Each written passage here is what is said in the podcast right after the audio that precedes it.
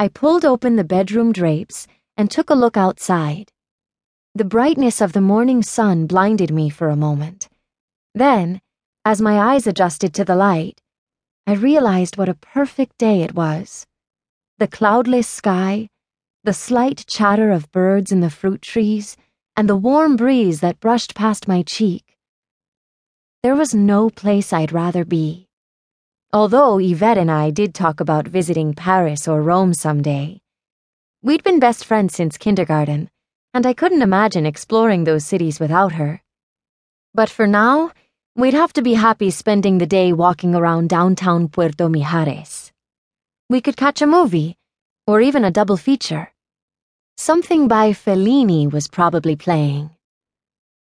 I thumbed through my closet and picked out a pleated emerald green skirt with a crisply ironed white shirt. It wasn't too fancy or too casual. After all, you never knew who we might run into in town. But choosing a headband was a bit harder.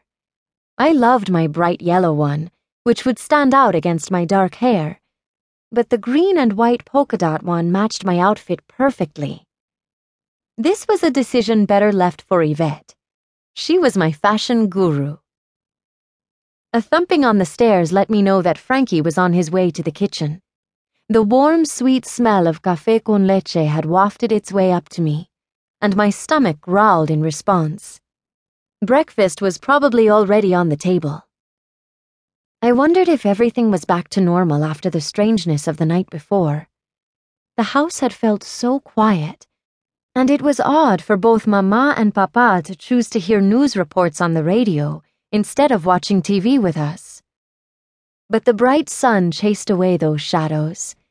Why worry when the day held so many possibilities?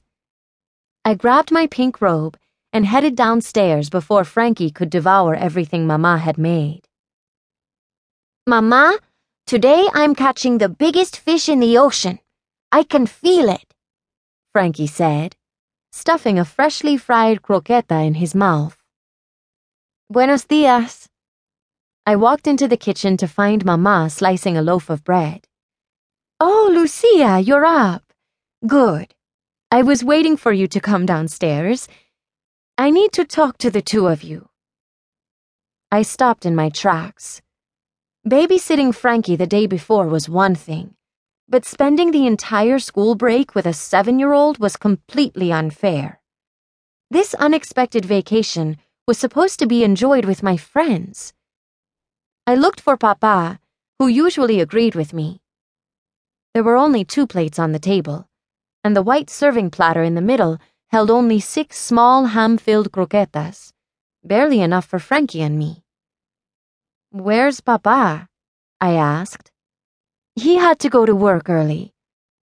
Mama put down the knife and walked over to the table. I have a favor to ask the both of you. It's about. So he already left? Yes, they called him from the bank early this morning. Mama pointed to the chair next to Frankie.